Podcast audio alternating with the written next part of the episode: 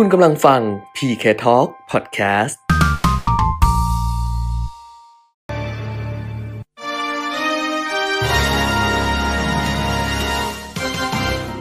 รายการเงินทองต้องรู้ โดยขวัญชนกวุฒิกุลและปิยมิตรยอดเมือง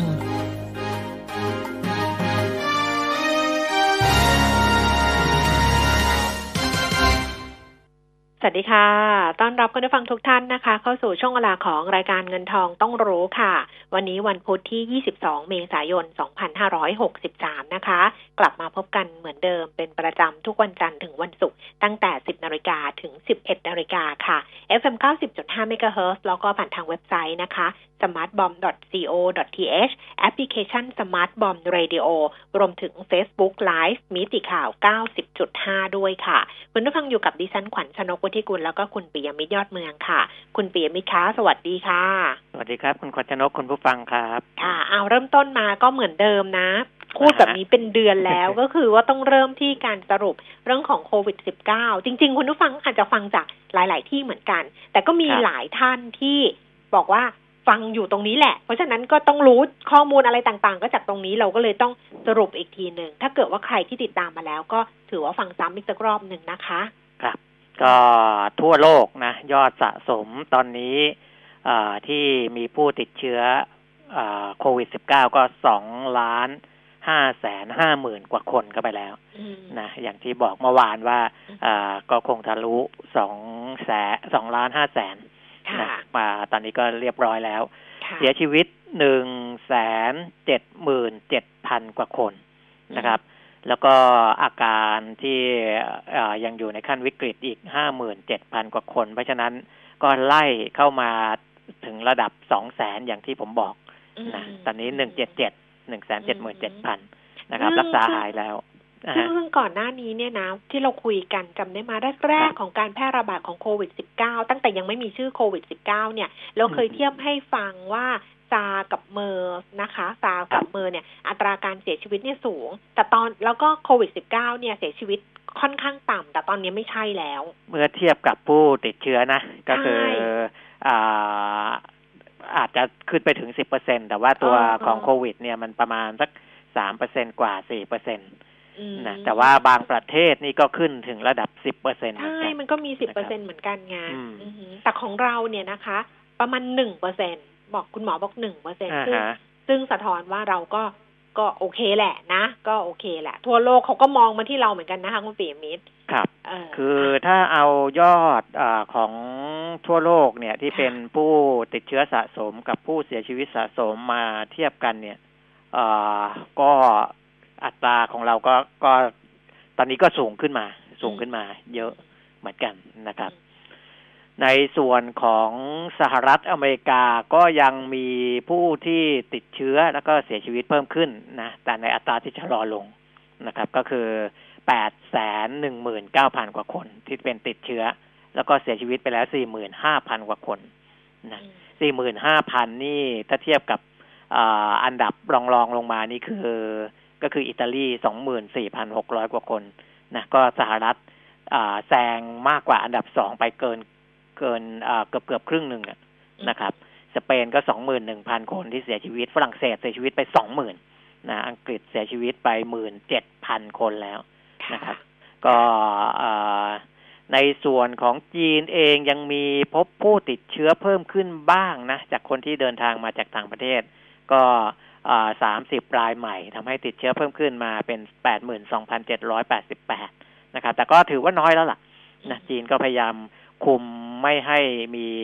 เอ่อผู้ติดเชื้อย้อนกลับมา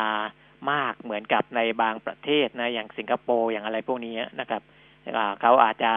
อันนั้นจะอาจจะมีปัญหาในเรื่องของคนงานนะพอติดทีหนึ่งและอาศัยกันอยู่แบบแออัดก็ติดต่อเนื่องกันมาหลายคนนะครับ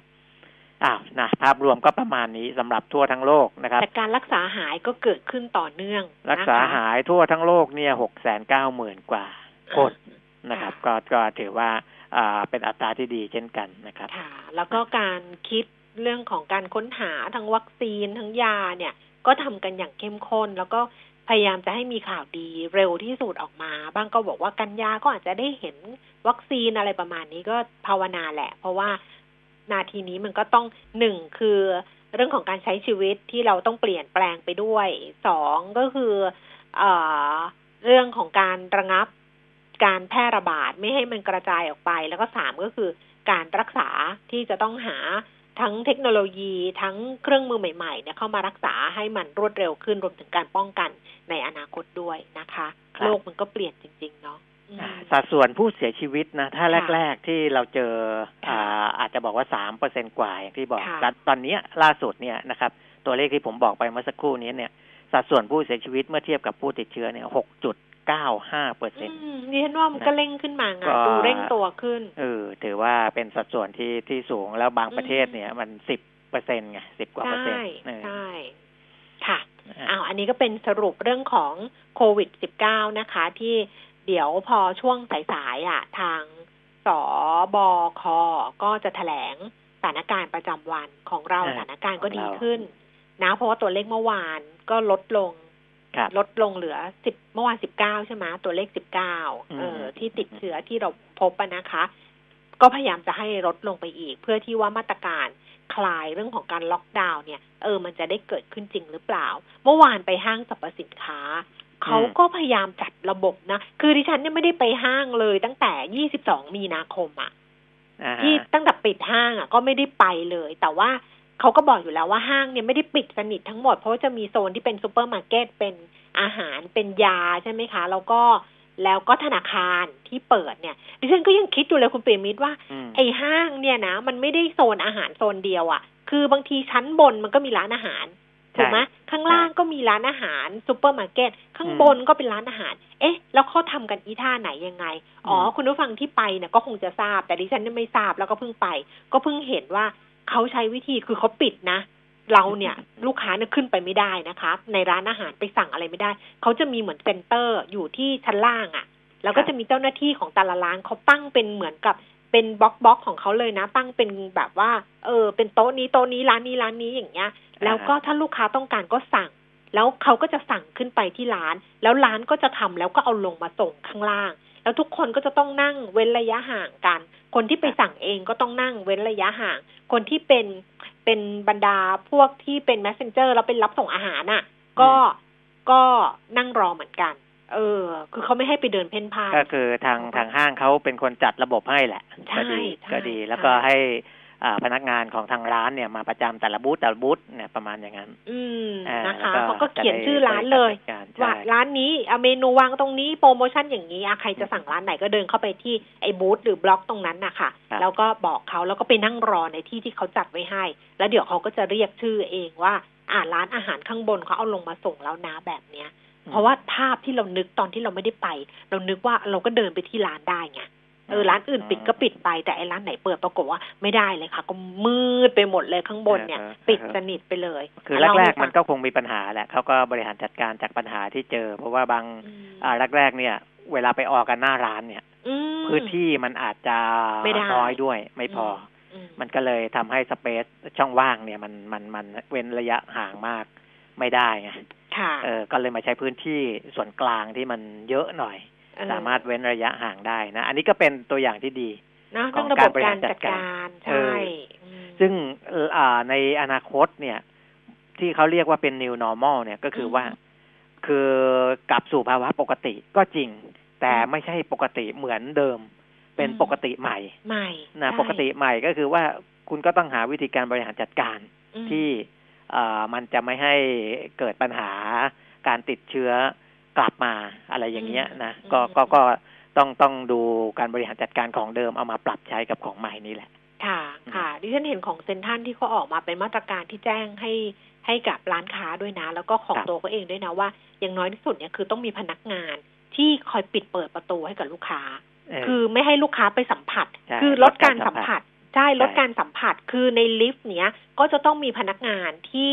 จะต้องกดให้กดลิฟต์ให้แล้วก็แล้วก็จำกัดการเข้าอันนี้จำกัดอยู่แล้วสองคนสี่คนมันก็จะช้าหน่อย บันไดเลื่อนต้องมีด้วยนะว่าเว้นกันกี่ขั้นแบบเนี้ยนะอืมแล้วก็พนักงานต้องเปิดปิดประตูให้ เราจะได้ไม่ต้องไปสัมผัสกับอะไรทั้งนั้น เออครับอันเนี้ยคือมาตรฐานใหม่เนี่ยมันต้องเกิดขึ้นแน่ ๆ หลังจากที่เขาคลายเรื่องของการล็อกดาวน์ซึ่งไม่รู้จะเกิดขึ้นเมื่อไหร่ นะคะ แต่คุณปิ่มมิแกบ่นใน Facebook แกแล้วค่ะ บอกผมเบื่อแล้วล็อกดาวน์ก็ยาคือให้เปิดที่มีการแชร์แชร์กันว่ากรุงเทพจะต้องอ่าทีหลังล็อกดาวน์ไปอีกหนึ่งเดือนเออก็คือจะไปเปิดมิถุนาผมก็ดูแล้วยังไม่เห็นมีอ่าเมสเซจอะไรที่เป็นทางการออกมาอย่างนั้นนะเออเดี๋ยวรอฟังเอ่อทางการแถลงอีกทีแล้วกันอืมแต่ว่าผมไม่ไม่คิดว่า เออจะมีออกมาอย่างนั้นอืมนะ คือคืออย่างน้อยๆมันก็ต้องมีการค่อยๆทยอยเปิดแหละอืมนะครับ มันจะไปปิดอีกเดือนหนึ่งทั้งหมดเนี่ยในอ่าในพื้นที่ที่เขาเรียกว่าพื้นที่สีแดงก็คือยังมีผู้ติดเชื้อเยอะนะอันนั้นอันนั้นมันอาจจะต้องเปิดได้ช้ากว่าคนอื่น ก็จริง แต่ว่าไม่ใช่ล็อกดาวน์อีกหนึ่งเดือนนะไม่ใช่แน่อืมๆที่แชร์ๆกันอยู่ในอ่าโซเชียลตอนเนี้ยนะเรารอเรารอให้เขาประกาศ ประกาศอย่างเป็นทางการกันละกันคุณผู้ฟัครังบอะคราวนี้เดี๋ยวดูเรื่องของตลาดหุ้น แล้วก็หลายคนที่สนใจเรื่องราคาน้ำมัน แล้วก็กองทุนน้ำมันเดี๋ยวคุณปีมิตรมีข้อมูลมาฝากแน่นอนค่ะ เพราะว่าเมื่อวานคุยกันไปเนี่ยเป็นเวสเท็กซัสแต่ว่า พอหลังจากเวสเท็กซัสแล้วก็ปรากฏว่าทั้งน้ำมันดิบเบรนท์ทะเลเหนือ ทั้งดูไบเนี่ยก็มาเป็นระลอกคลื่นมาเลยนะคะ แต่ดูตลาดหุ้นก่อนค่ะ เมื่อคืนที่ผ่านมาดัชนีอุตสาหกรรมดาวโจนส์นะคะ ปิดตลาดที่ระดับ 23,018.88 จุดค่ะ ลดลงไป 631.56จุด2.67เปอร์เซ็นต์ NASDAQ ลงไป 297.50 จุด 3.48เปอร์เซ็นต์แล้วก็ S&P 500 นะคะ ลดลง 86.60 จุด 3.07เปอร์เซ็นต์ค่ะ ยุโรปลงหนักเหมือนกัน ลอนดอนฟุตซี่ร้อยลงไป 171 จุด 2.96เปอร์เซ็นต์ CAC 40 ตลาดหุ้นปารีสฝรั่งเศส ลงไป 170.84 จุด 3.77เปอ ร์เซ็นต์ตละแล้วก็ DAX แฟรงก์เฟิร์ตเยอรมนีนะคะ ลงไป 426 จุดเกือบ4เปอร์เซ็นต์ค่ะ ขณะที่อิตาลีลงไป 613 จุด 3.59เปอร์เซ็นต์ในเอเชียเช้านี้ส่วนใหญ่ก็ปรับตัวลดลงค่ะ ที่โตเกียวนิเกอิ19,050 จุด ลงไป 230 จุด 1.2เปอร์เซ็นต์ฮั่งเส็งฮ่องกง 23,645 จุด ลงไป 147 จุด 0.6เปอร์เซ็นต์ตลาดหุ้นเซี่ยงไฮ้ดัชนีคอมโพสิตขึ้นมานิดเดียวค่ะ2,827 จุด บวกไป 0.39 จุดนะคะ ส่วนตลาดหุ้นบ้านเราดัชนีราคาหุ้นล่าสุดก็ปรับตัวลดลงค่ะ 10นาฬิกา18 นาทีดัชนีราคาหุ้น 1,245.29 จุดนะคะ ลงไป 7.63 จุด 0.61%มูลค่าการซื้อขาย 9,790 ล้านบาท Set 50ค่ะ835.57 จุด ลงไป 7.08 จุด 0.84%มูลค่าการซื้อขาย 6,600 ล้านบาท หุ้นที่ซื้อขายสูงสุดนะคะ อันดับที่ 1ปตทค่ะ 33 บาท 25 สตางค์ลดลง 75 สตางค์2%นะคะกัฟเอเนจี37 บาท 50 ค่ะ ปรับตัวเพิ่มขึ้นไป เพิ่มขึ้นไป 1 บาท แล้วก็อันดับที่ 3 GPSC 67 บาท 50 เพิ่มขึ้น 1 บาท 50 สตางค์ KBank 92 บาท 50 ลงไป 4 บาท 50 สตางค์ AOT 59 บาท 75 ลดลง 75 สตางค์ Jazz 3บาท 90 สตางค์ ปรับตัวเพิ่มขึ้น 8 สตางค์นะคะ ปตทสพ74บาท50 ลดลง 1 บาท 75 สตางค์ค่ะ บิกริม 44 บาท 75 เพิ่มขึ้น 1 บาท แบงก์กรุงเทพ BBL ขึ้น XD นะคะ 106 บาท 50 ลดลงไป 4 บาท 50 สตางค์ทัสโก้ค่ะ จิปโก้แอสฟัล19 บาท 10 ปรับตัวเพิ่มขึ้น 10 สตางค์ค่ะ คุณผู้ฟังที่จะฝากคำถามนะคะ วันนี้คำถามฝากได้เยอะเลย เพราะว่าคนที่จะเข้ามาคุยกันเนี่ยจะเป็นคุณเทิดศักดิ์ทวีธีรธรรม จากบริษัทหลักทรัพย์เอเชียพลัสนะคะพี่เตอร์พี่เทิดตอบคำถามได้เยอะมาก เร็วมาก ตอนนี้ที่มีอยู่เนี่ย มีนิดเดียวเอง GPSC IVL CPO BAM Tisco Jazz เนี่ยนะคะ เพราะนั้นท่านอื่นน่ะฝากเข้ามาได้เต็มที่เลยวันนี้ 023116051 ค่ะ 023116051 Facebook ขวัญชนกวุฒิกุลแฟนเพจนะคะ แล้วก็ Line at PK Talk นะคะ ได้ทั้ง 3 ช่องทางเลย ส่งมาทางช่องทาง Line ก็สะดวกที่สุดนะคะ Line at PK Talk ค่ะ ส่งเข้ามาได้เลย อัตราแลกเปลี่ยนดอลลาร์บาท 32 บาท 46 สตางค์ราคาทองคำเนี่ยเท่าเดิมคือ 1,687 เหรียญต่อออน แต่ว่าราคา พอบาทมันแข็งมันก็เลยไปทอนให้ราคาเนี่ยปรับตัวลดลงเทียบกับเมื่อวานนี้นะคะ 25,700 25,900 ค่ะ ราคาน้ำมัน อันนี้เป็นราคาล่าสุดเป็นราคา spot นะคะ ก็คือเวสเท็กซัสเนี่ยอยู่ที่ 7 เหรียญ 77 เซนต์ต่อบาร์เรล ขยับขึ้นมานิดหนึ่ง4 เซนต์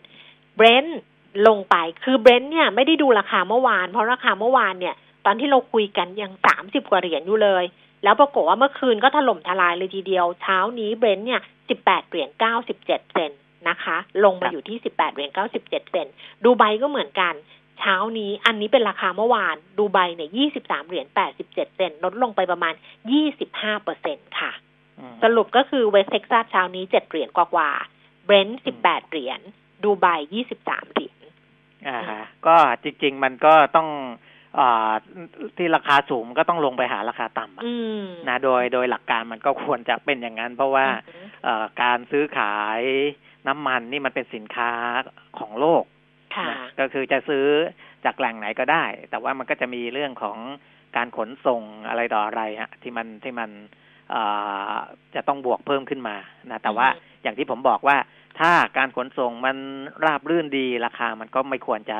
ต่างจากราคาต่ำสุดมาก นะค่ะเพราะว่าคุณซื้อแหล่งนี้ราคาสูง คุณก็ไปช็อปจากอีกแหล่งหนึ่งที่ราคาต่ำกว่า อย่างนี้เป็นต้นนะครับเอ่อส่วนของสหรัฐอเมริกาเองก็ตลาดน้ำมันเขาเวสเท็กซัสนี่คือของสหรัฐนะอืมก็ค่อนข้างปั่นป่วนหนักนะถึงขนาดว่าประธานาธิบดีโดนัลด์ทรัมป์บอกว่าอ่าจะหยุดนำเข้าน้ำมันจากซาอุนะที่ผมบอกไปเมื่อวานนะปกติจะนำเข้าไม่เกินวันละห้าแสนบาร์เรลนะแล้วก็อ่า ช่วงหลังนี่ซาอุก็อ่าถล่มทลายนะราคาน้ำมันขายลดราคาแหลกลาน แล้วก็พยายามอัดเข้าไปในสหรัฐวันละหกแสนบาร์เรลนะครับทรัมป์บอกว่าอ่าต้องถ้าตลาดน้ำมันในสหรัฐเป็นแบบนี้คงต้องหยุดการนำเข้าก่อนนะจริง ๆ สหรัฐผลิตน้ำมันได้เป็นอันดับหนึ่งของโลก แต่ต้องนำเข้าเพราะว่านำเข้าเนี่ยมันถูกกว่าผลิตเองในประเทศ เยอะ นะต้นทุนการผลิตของเขามันมันมันยังค่อนข้างสูง เพราะฉะนั้นอ่าการนำเข้ามันราคาต่ำกว่ามากๆเขาก็ไม่มีความจำเป็นต้องผลิตเอง แต่ถ้านำเข้าแล้วมันอืมไม่มีที่จะเก็บแล้วตอนเนี้ยนะคลังน้ำมันในสหรัฐนี่เต็มเอียดเกือบทุกแห่งแล้วอย่างที่บอกว่าอ่าพอคลังมันเต็มเนี่ยมันก็ไปกระทบกับราคาซื้อขายล่วงหน้าด้วยนะครับ ก็เขาก็ต้องบริหารจัดการเรื่องนี้ด้วยนะสค่ะหรัฐเนี่ยเออปัญหาหลายเรื่องเลย นะผู้ตายก็อันดับหนึ่งติดเชื้อก็อันดับหนึ่งน้ำมันก็แย่นะโอ้อะไรว่าทำบอกตอนนี้เนี่ย ตัวเขาเองก็บ่นๆในทวิตเตอร์เขาเหมือนกันนะว่า โอ้เขามาเป็นประธานาธิบดียุคนี้นี่ ถือว่าคุ้มค่าสุดๆ นะอ๋อได้เจอหลายอย่างโอ้โอ้เออ ประสบการณ์สูงประสบการณ์สูงใช่อ้าวคราวนี้เนี่ยราคาน้ำมันที่มันปรับตัวลดลงเนี่ยนะคะ เอาเรื่องนี้ไปก่อนเลยก็ได้ว่าอ่าฮะมันกระทบกับกองทุนน้ำมันอย่างที่เมื่อวานที่ฉันบอกคุณปิ่มมิตรไปว่าอืมเออฝากไปดูหน่อยเป็นยังไงบ้างครับ ก็เอ่อถ้าเราไปจัดอันดับดูกองทุนเนี่ย ระดับอ่าทั้งโลกเลยก็ได้นะอืมจะพบว่ากองทุนที่ให้ผลตอบแทนแย่ในอันดับ ต้นๆเลยนะ เป็นกลุ่มแรก ๆ เลยก็คือกองทุนน้ำมันนี่แหละค่ะนะครับ ถ้าดูเอ่อคือเนื่องจากว่ากองทุนน้ำมันเนี่ยเป็นมันเป็นกองทุนต่างประเทศนะก็ส่วนใหญ่จะเป็นลงทุนเป็นก็ต้องฟิไปลงเตอร์ทุนฟันเป็นอะไรอ่าไปลงทุนใช่ผ่านผ่านกองข้างนอกเนี่ย เพราะฉะนั้นเนี่ยอ่าถ้าถามว่ามันโดดกันไหมกองทุนน้ำมันของบ้านเรา มันก็จะเกาะกลุ่มกันอยู่นะอืมเพราะว่ามันก็จะไปอิงไออ่ากองทุนที่เราไปลงทุนผ่านเขานั่นแหละ นะครับ คือ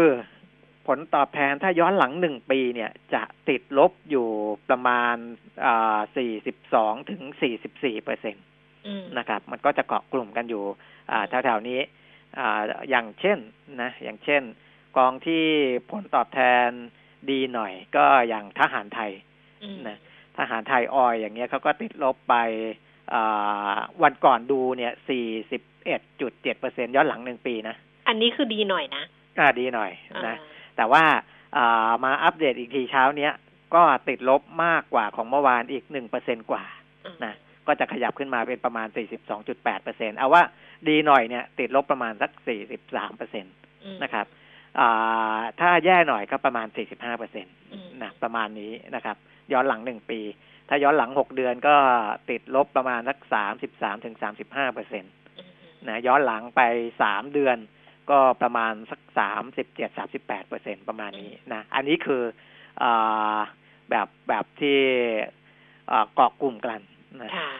ส่วนถ้าเราจัดเรียงอันดับกองทุนในในอย่างที่บอกเนี่ย ทั่วทั้งโลกอีกเหมือนกัน กองทุนที่ให้ผลตอบแทนสูงนี่ กองทุนทองคำเออกองทุนที่ลงทุนในทองคำเนี่ยถ้าหนึ่งปีย้อนหลังนี่ได้ผลตอบแทนเป็นบวกยี่สิบแปดถึงสามสิบสามเปอร์เซ็นต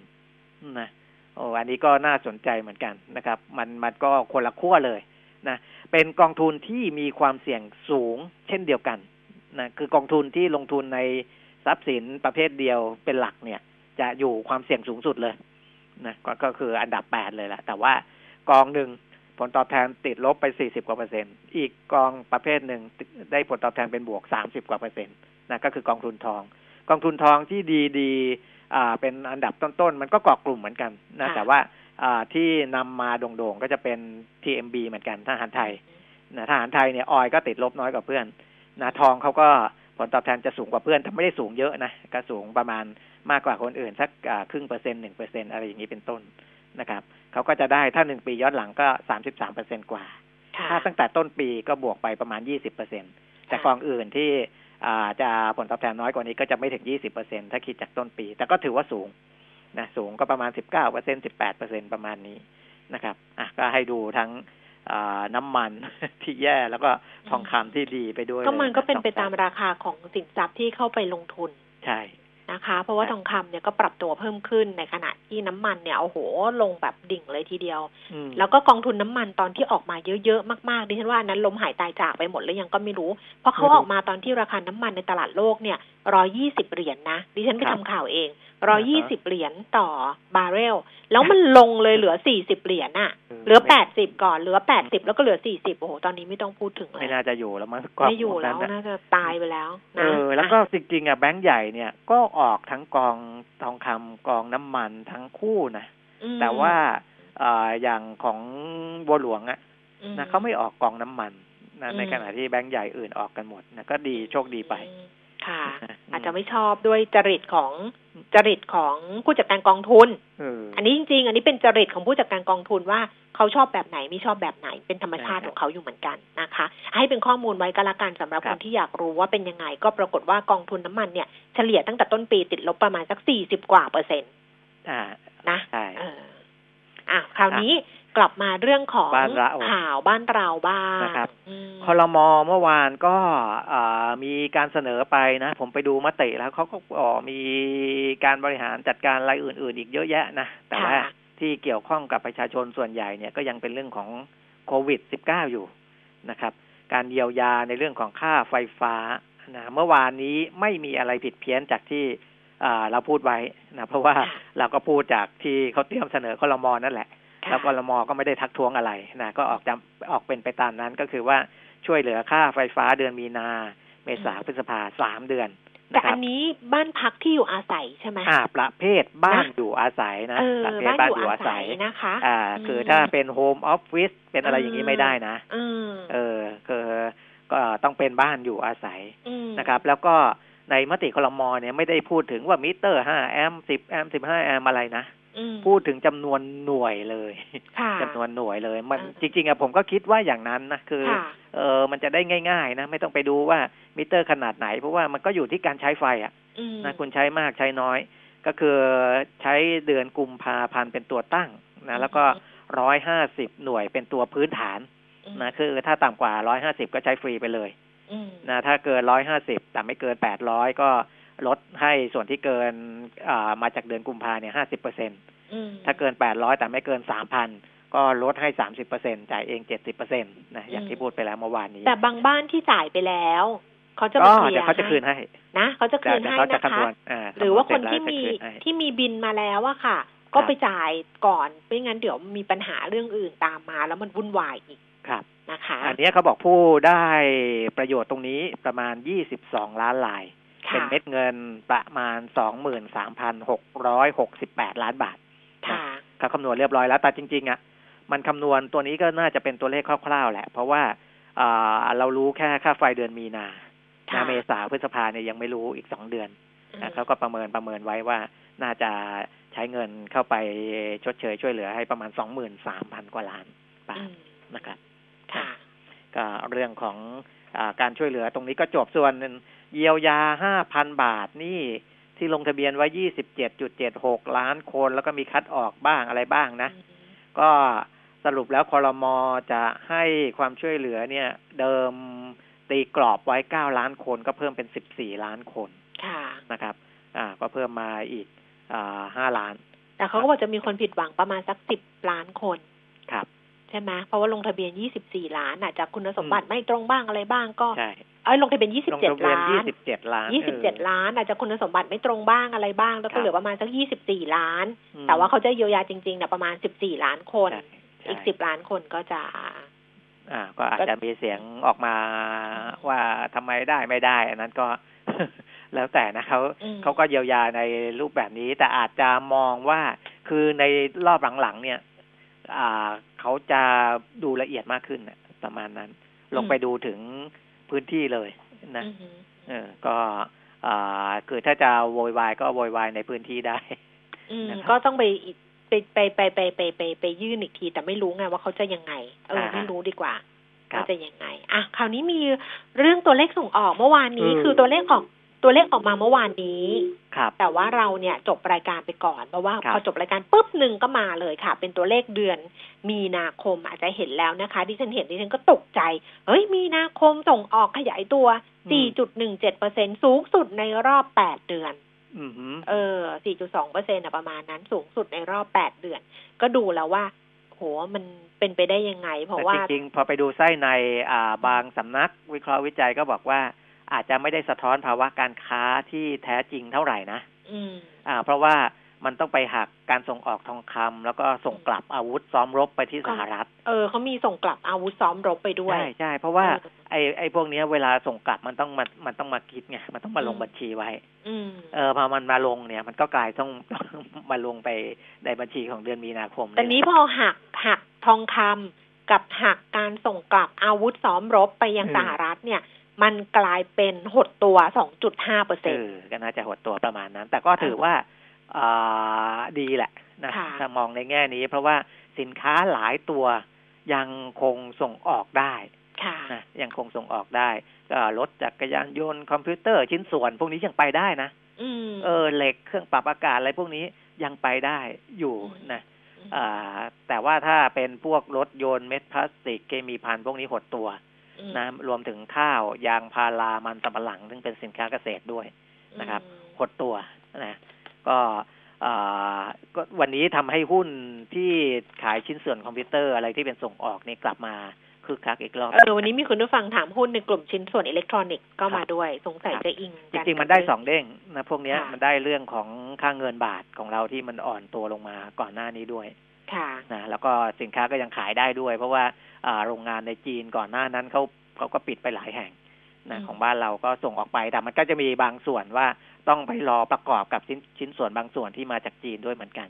นะแต่อย่างไรก็ตามก็อ่าถ้าดูจากตัวเลขของเดือนมีนา ก็ยังคงขยายตัวได้ นะและในอนาคตถ้าจีนเปิดโรงงานพวกนั้นได้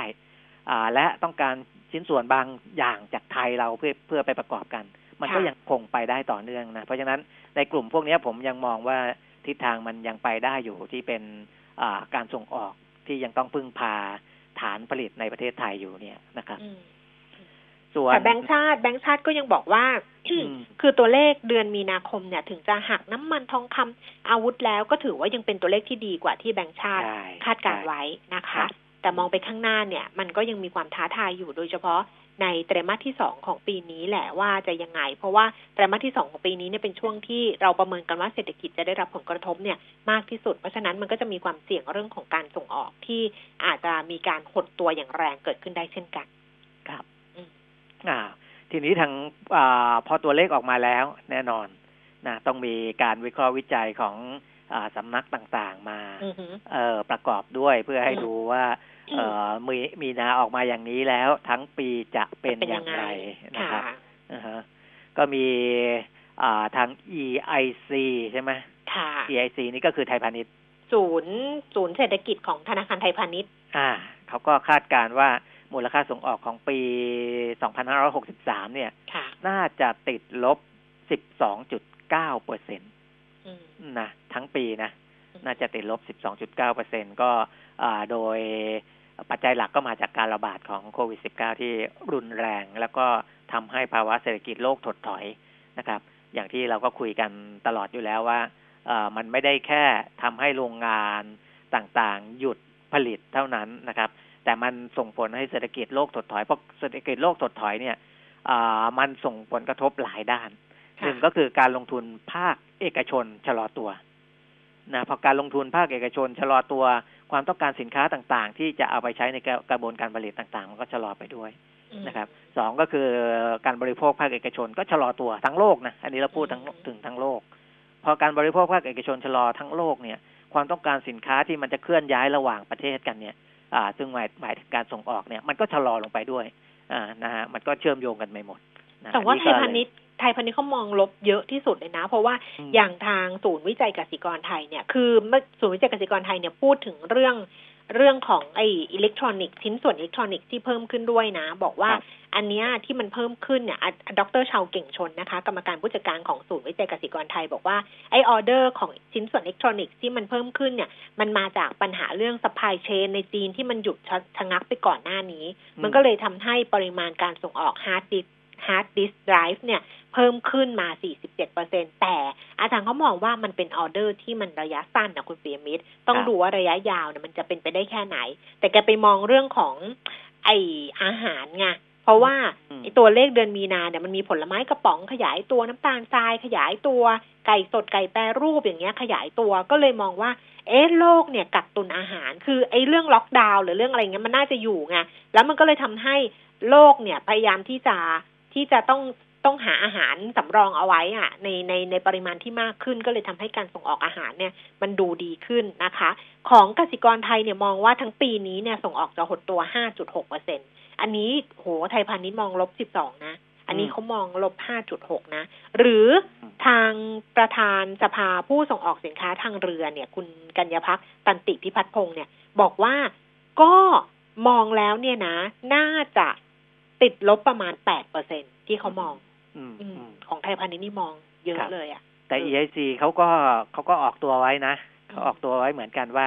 มีโอกาสที่จะอ่ามีการปรับตัวเลขได้ เนื่องจากว่า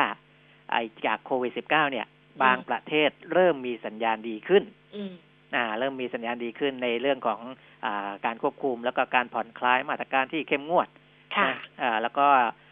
โดยเฉพาะจีนเนี่ย ซึ่งค่ะซึ่งซึ่งเริ่มมีการผ่อนคลายในหลายภาคส่วนค่ะอันนี้ก็อาจจะทำให้อ่าตัวเลขดีกว่านี้ได้เหมือนกันนะค่ะ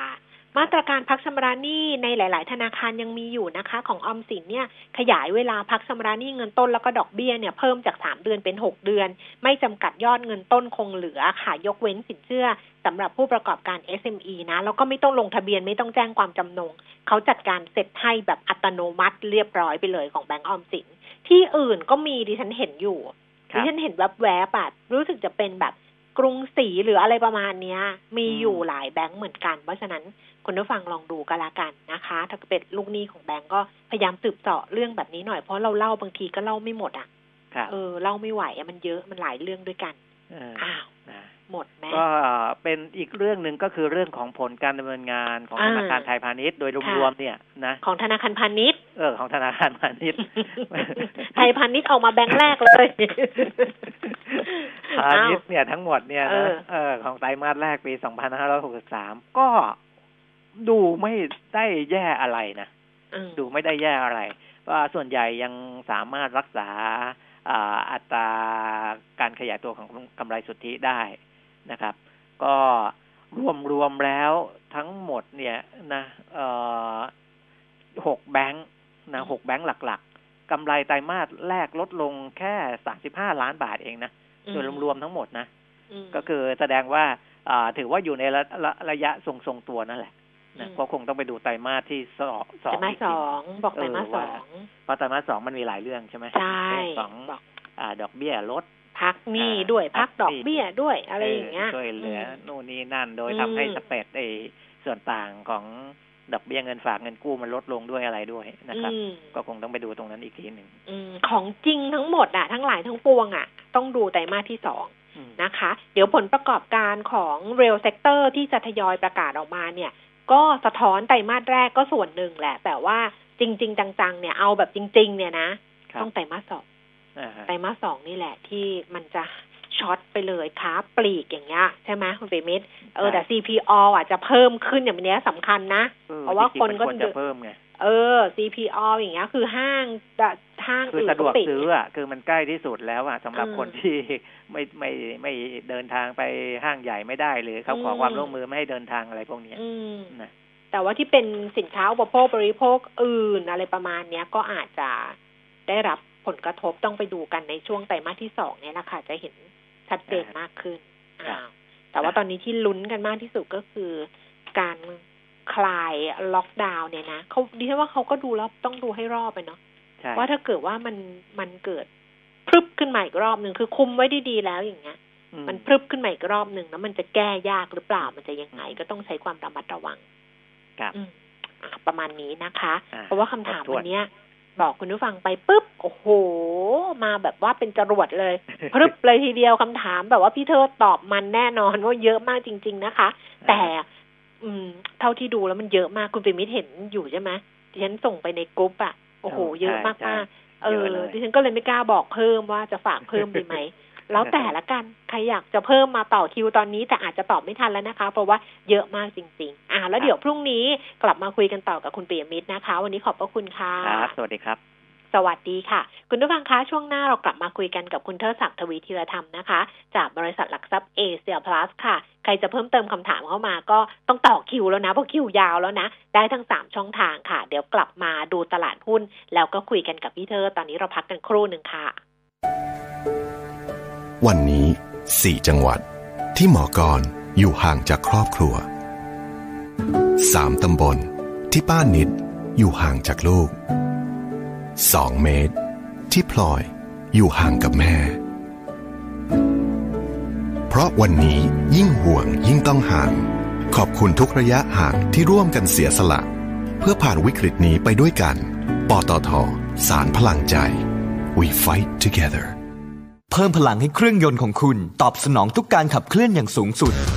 ด้วย Veloil Neutron Super Commonrail น้ำมันเครื่องสังเคราะห์ชั้นนำที่ได้มาตรฐาน API CK4 ช่วยให้เครื่องยนต์สะอาดประหยัดเชื้อเพลิง เพิ่มกำลังรอบได้อย่างเต็มที่ เหมาะกับเครื่องยนต์ดีเซลคอมมอนเรลของรถกระบะและ SUV ตอบสนองทุกการใช้งานของเครื่องยนต์ด้วย Veloil Neutron Super Commonrail กระป๋องสีทอง Veloil ลื่นเหลือล้น ทนเหลือหลาย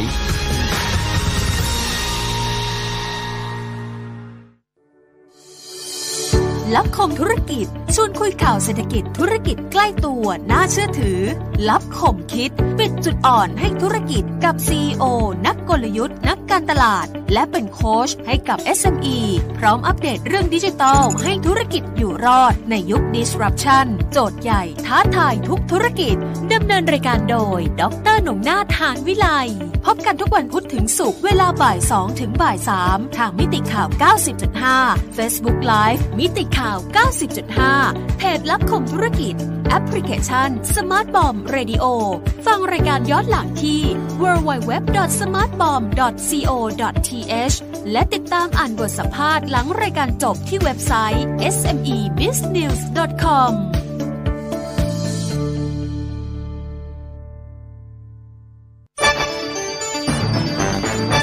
มิติข่าว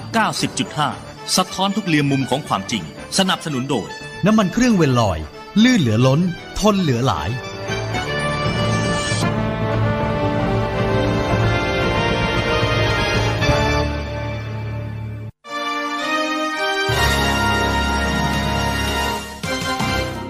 รายการเงินทองต้องรู้ โดยขวัญชนกวุฒิกุลและปิยมิตรยอดเมือง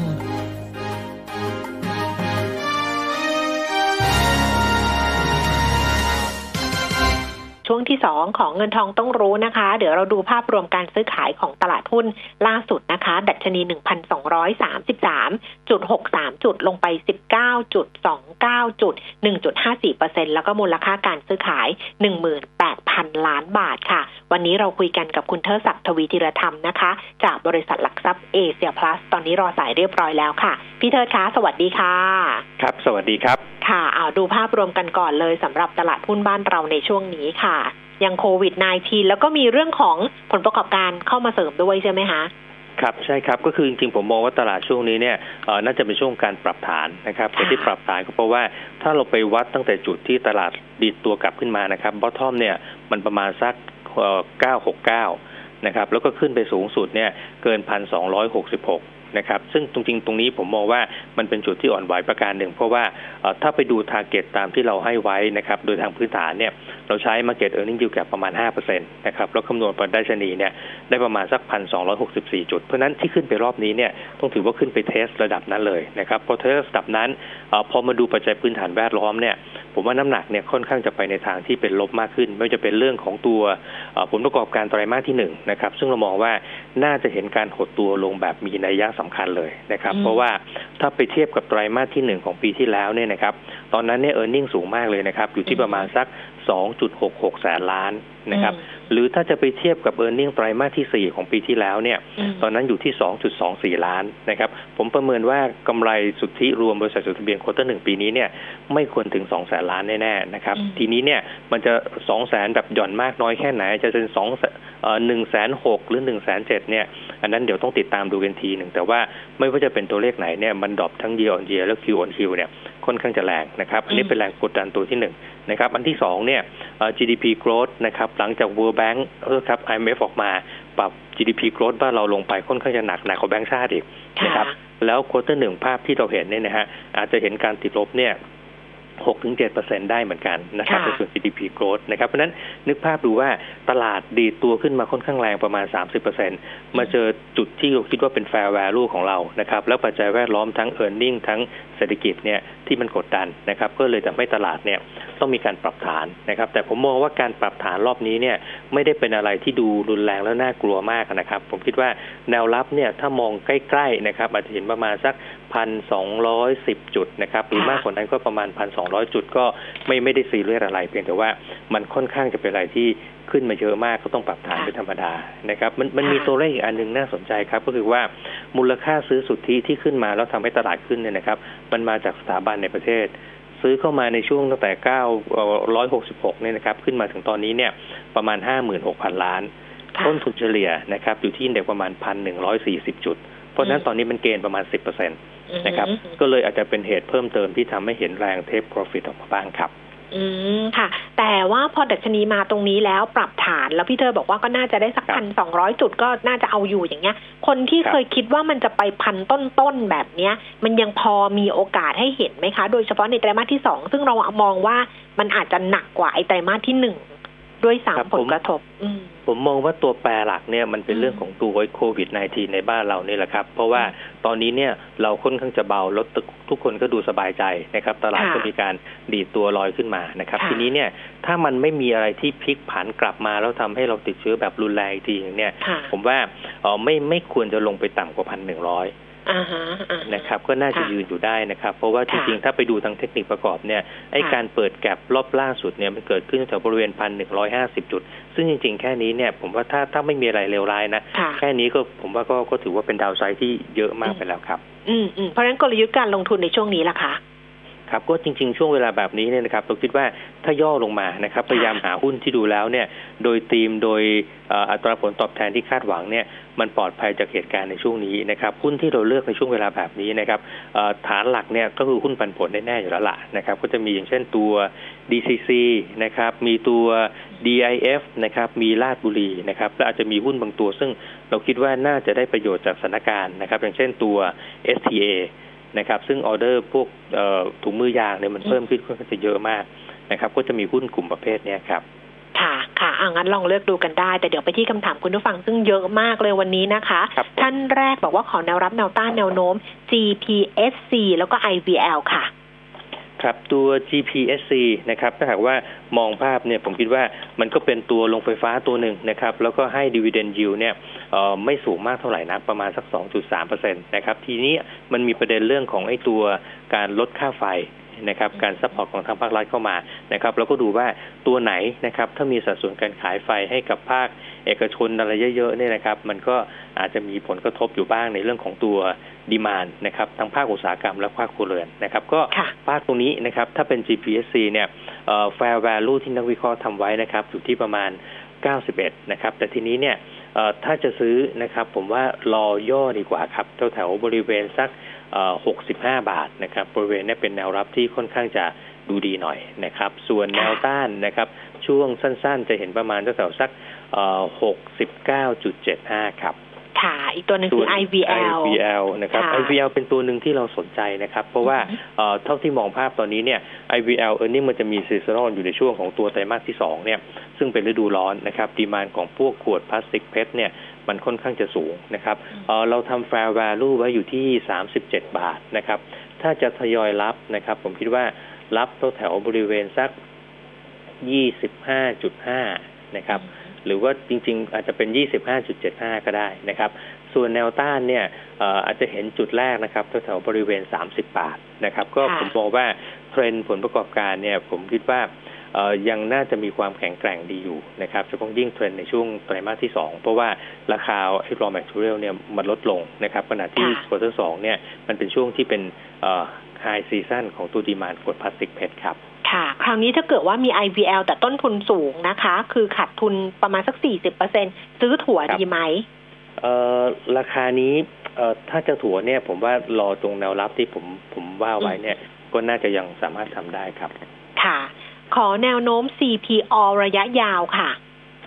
ตัวระยะยาวนะครับ ผมมองว่าตัว CPALL เนี่ยเราก็ยังให้คำแนะนำซื้ออยู่นะนะครับ แล้วก็ถ้าดู เทรนด์การทำธุรกิจเนี่ยไตรมาสที่หนึ่งคง drop อยู่แล้วละครับเพราะตัวเลขที่เราเห็นเนี่ยเราเห็นตัว same store sales growth นะครับซึ่งย่อตัวลงมานะครับในช่วงไตรมาสที่หนึ่งเหมือนกันนะครับประมาณสัก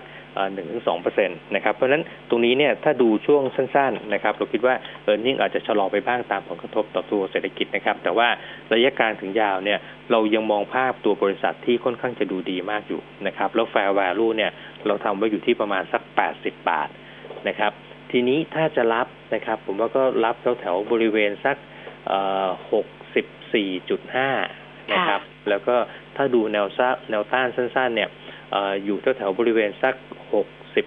เจ็ดบาทครับ เป็นแนวสั้นระยะสั้นครับ แฟร์แปดสิบครับ ค่ะ BAM นะคะ ต้นทุน24บาท50ซื้อถัวดีไหม ราคาเท่าไหร่ดี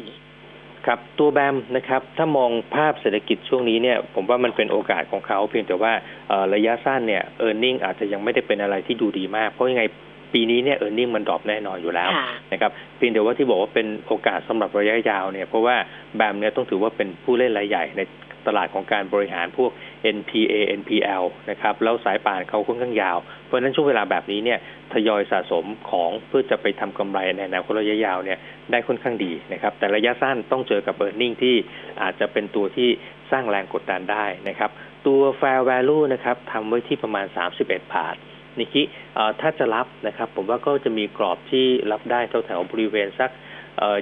21.5 แต่ที่ดีผมว่าดูให้ นิ่งอีกสักแป๊บหนึ่งให้มันยืนเกิน 21.5 ให้ได้สักระยะหนึ่งก่อนแล้วค่อยเข้าไปดีกว่า เพราะว่าทางเทคนิคผมว่าถ้าหลุดจุดนี้ขึ้นไปที่เป็นจุดรับเนี่ยมันเป็นเซลล์สัญญาณอีกครั้งหนึ่งเหมือนกัน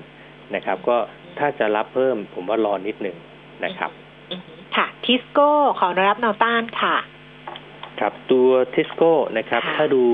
กรอบแนวรับแนวต้านเนี่ยผมว่าแนวต้านค่อนข้างจะหนักๆหน่อยนะครับ แต่ว่าไกลนิดนึงแถวๆประมาณสัก 84.25ค่ะนะครับ แต่ว่าถ้าใกล้หน่อยเนี่ยก็ประมาณสัก 82.7 นะครับ ส่วนแนวรับนะครับอยู่ที่แถวๆ79.75 ครับค่ะแจ๊สนะคะ ถามว่าควรเข้าซื้อราคาเท่าไหร่เล่นสั้นหรือเล่นยาวดีครับ ครับ ก็จริงๆ ผมมองว่าเอ่อตัวนี้ค่อนข้างจะเป็นอะไรที่มีความผันผวนสูงมากนะครับอืมดีเวเดนสูงก็จริงอยู่เพียงแต่ว่าดีเวเดนเนี่ยก็ต้องดูเรื่องความต่อเนื่องในระยะยาวนะครับ ว่าสามารถจ่ายได้ต่อเนื่องแบบไปไกลหรือเปล่า นะครับค่ะเพราะฉะนั้นถ้าหากว่ามองจากพฤติกรรมราคาหุ้นแล้วก็ผ่านช่วง XD ไปแล้วเนี่ย ถ้าจะเข้าไปนะครับผมว่าเป็นลักษณะของการ trading ดีกว่าครับอืมก็ trading ไปนะคะ กรอบราคาเป็นยังไงแจ๊สถ้าดูกรอบราคานะครับ ก็ bottom รอบที่ผ่านมาล่าสุดเนี่ยอยู่แถวๆประมาณสัก 3.4 นะครับ บริเวณนั้นผมถือว่าเป็นแนวรับดีกว่านะครับ ถ้าอยากเก็งกำไรก็รอแถวนั้นนะครับค่ะส่วนแนวต้านนะครับ จะเจอจุดแรกประมาณสัก 4 บาท 15 สตางค์ครับ ค่ะ TMB ทหารไทยเคยซื้อไว้สามบาท ตอนนี้ราคาลดลงมาเนี่ยควรจะถือไว้หรือว่าขายทิ้งไปดีคะจริงๆ ผมมองว่าถ้าเป็นช่วงเวลาแบบนี้เนี่ยไปแบงก์ใหญ่ ๆ ที่ดูแล้วคอนเซอร์ t ทีฟเนี่ยจะดูสบายใจกว่านะครับ เพราะอย่างตัวทหารไทยเองเนี่ยเออเราก็จริง ๆ เราเราแนะนำให้สวิสออกด้วยซ้ำไปนะครับ แล้วก็ถ้าไปดูตัวเลือกที่ที่เป็นไปได้นะ ผมว่า BPL น่าจะเป็นอะไรที่ดูมีความน่าสนใจมากกว่าทั้งในเรื่องของตัว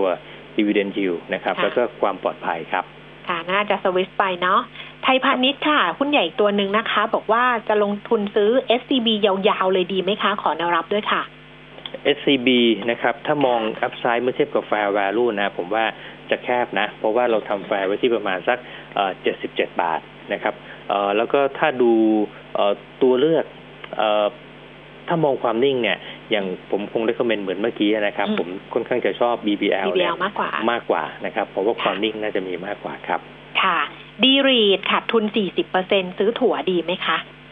เอ่อตัวลีดเนี่ยจริงๆต้องต้องให้ความรู้นิดนึงครับว่าเวลาเข้าไปเนี่ยนะครับ เราต้องดูประเภทสินทรัพย์นะฮะว่ามันเป็นประเภทสินทรัพย์เนี่ยประเภทไหน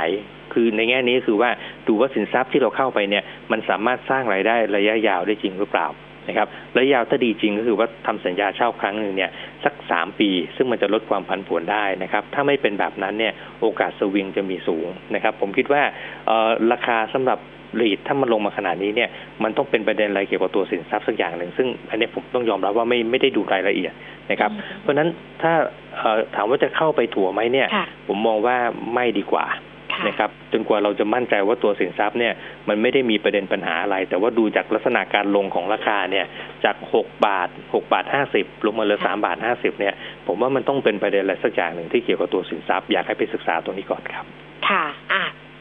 ชุดนี้ถามปตทเข้ามานะคะ ท่านครับแรกปตทรับได้หรือยัง ท่านที่สองปตทติดอยู่ 47 บาท จะซื้อถั่วหรือจะคัดลอสถือยาวได้ไหม อีกท่านหนึ่งเพิ่งขายไปเมื่อวานที่ราคาปิดวันนี้เก็บคืนได้หรือยัง ครับผมว่าถ้าจะซื้อเพิ่มรอดีกว่าครับ เพราะว่าจริง ๆ ภาพที่เราเห็นเนี่ยราคาปตทถ้าเทียบกับราคาน้ำมันที่ลงมานะครับ ยังเป็นอะไรที่แลกกาดอยู่นะครับ ก็คือราคาน้ำมันเนี่ยมันลงมาแรงกว่านะครับ ขณะที่ราคาหุ้นเนี่ยยังไม่ลงไปเท่าไหร่ไม่ได้เลยสะท้อนนะครับเพราะฉะนั้นเนี่ยไอการที่ยังไม่ได้สะท้อนเต็มที่เนี่ยผมถือว่าก็จะเป็นการที่เปิดความเสี่ยงนะครับในการที่จะราคาปรับลงได้อยู่นะครับ เพราะฉะนั้นช่วงนี้เนี่ยผมว่า นิ่งรอไปก่อน จนกว่าราคาน้ำมันเนี่ยเราจะเริ่มเห็นอะไรที่มันเอ่อผ่อนคลายนะครับ แล้วสถานการณ์ราคาน้ำมันตอนนี้ต้องยอมรับว่าน่ากลัว เพราะว่าอ่าอาจจะได้ข่าวเรื่องบริษัทเทรดดิ้งน้ำมันที่สิงคโปร์อันหนึ่งซึ่งอืมอืมเอ่อยื่นล้มละลายไปนะครับ ซึ่งอันนั้นเนี่ยผมมองว่ามันเป็นสัญญาณที่ดูแล้วไม่ค่อยจะดูดีเท่าไหร่สำหรับกลุ่มนี้นะครับ เพราะฉะนั้นถ้าถ้าจะซื้อเพิ่มผมว่า timing แบบเนี้ยรอดีกว่าครับ รอนะคะ แต่คนที่ติดอยู่สูงก็ไม่จำเป็นต้อง cut loss ก็ถือไปก่อนเอ่อได้หรือยังไงถ้าหาทาง สวิชได้อ๋อก็น่าอาจจะต้องทำสำหรับ switch สำหรับคนที่คิดถือระยะสั้นนะฮะค่ะแต่ถ้าระยะกลางถึงยาวเนี่ยผมก็ยังดูว่าปันผล4-5เปอร์เซ็นต์เนี่ย ก็ยังพอเป็นอะไรที่ทำใจได้อยู่ แต่ว่าท่านต้องเผชิญอะไรที่แกว่งหนักหน่อยในระยะสั้นนะครับ ต้องวัดใจกันนิดหนึ่งแล้วว่าว่าทนไหวหรือเปล่า ค่ะครัค่ะบตามนั้น CRC Central Retail เข้ารับได้ที่เท่าไหร่คะ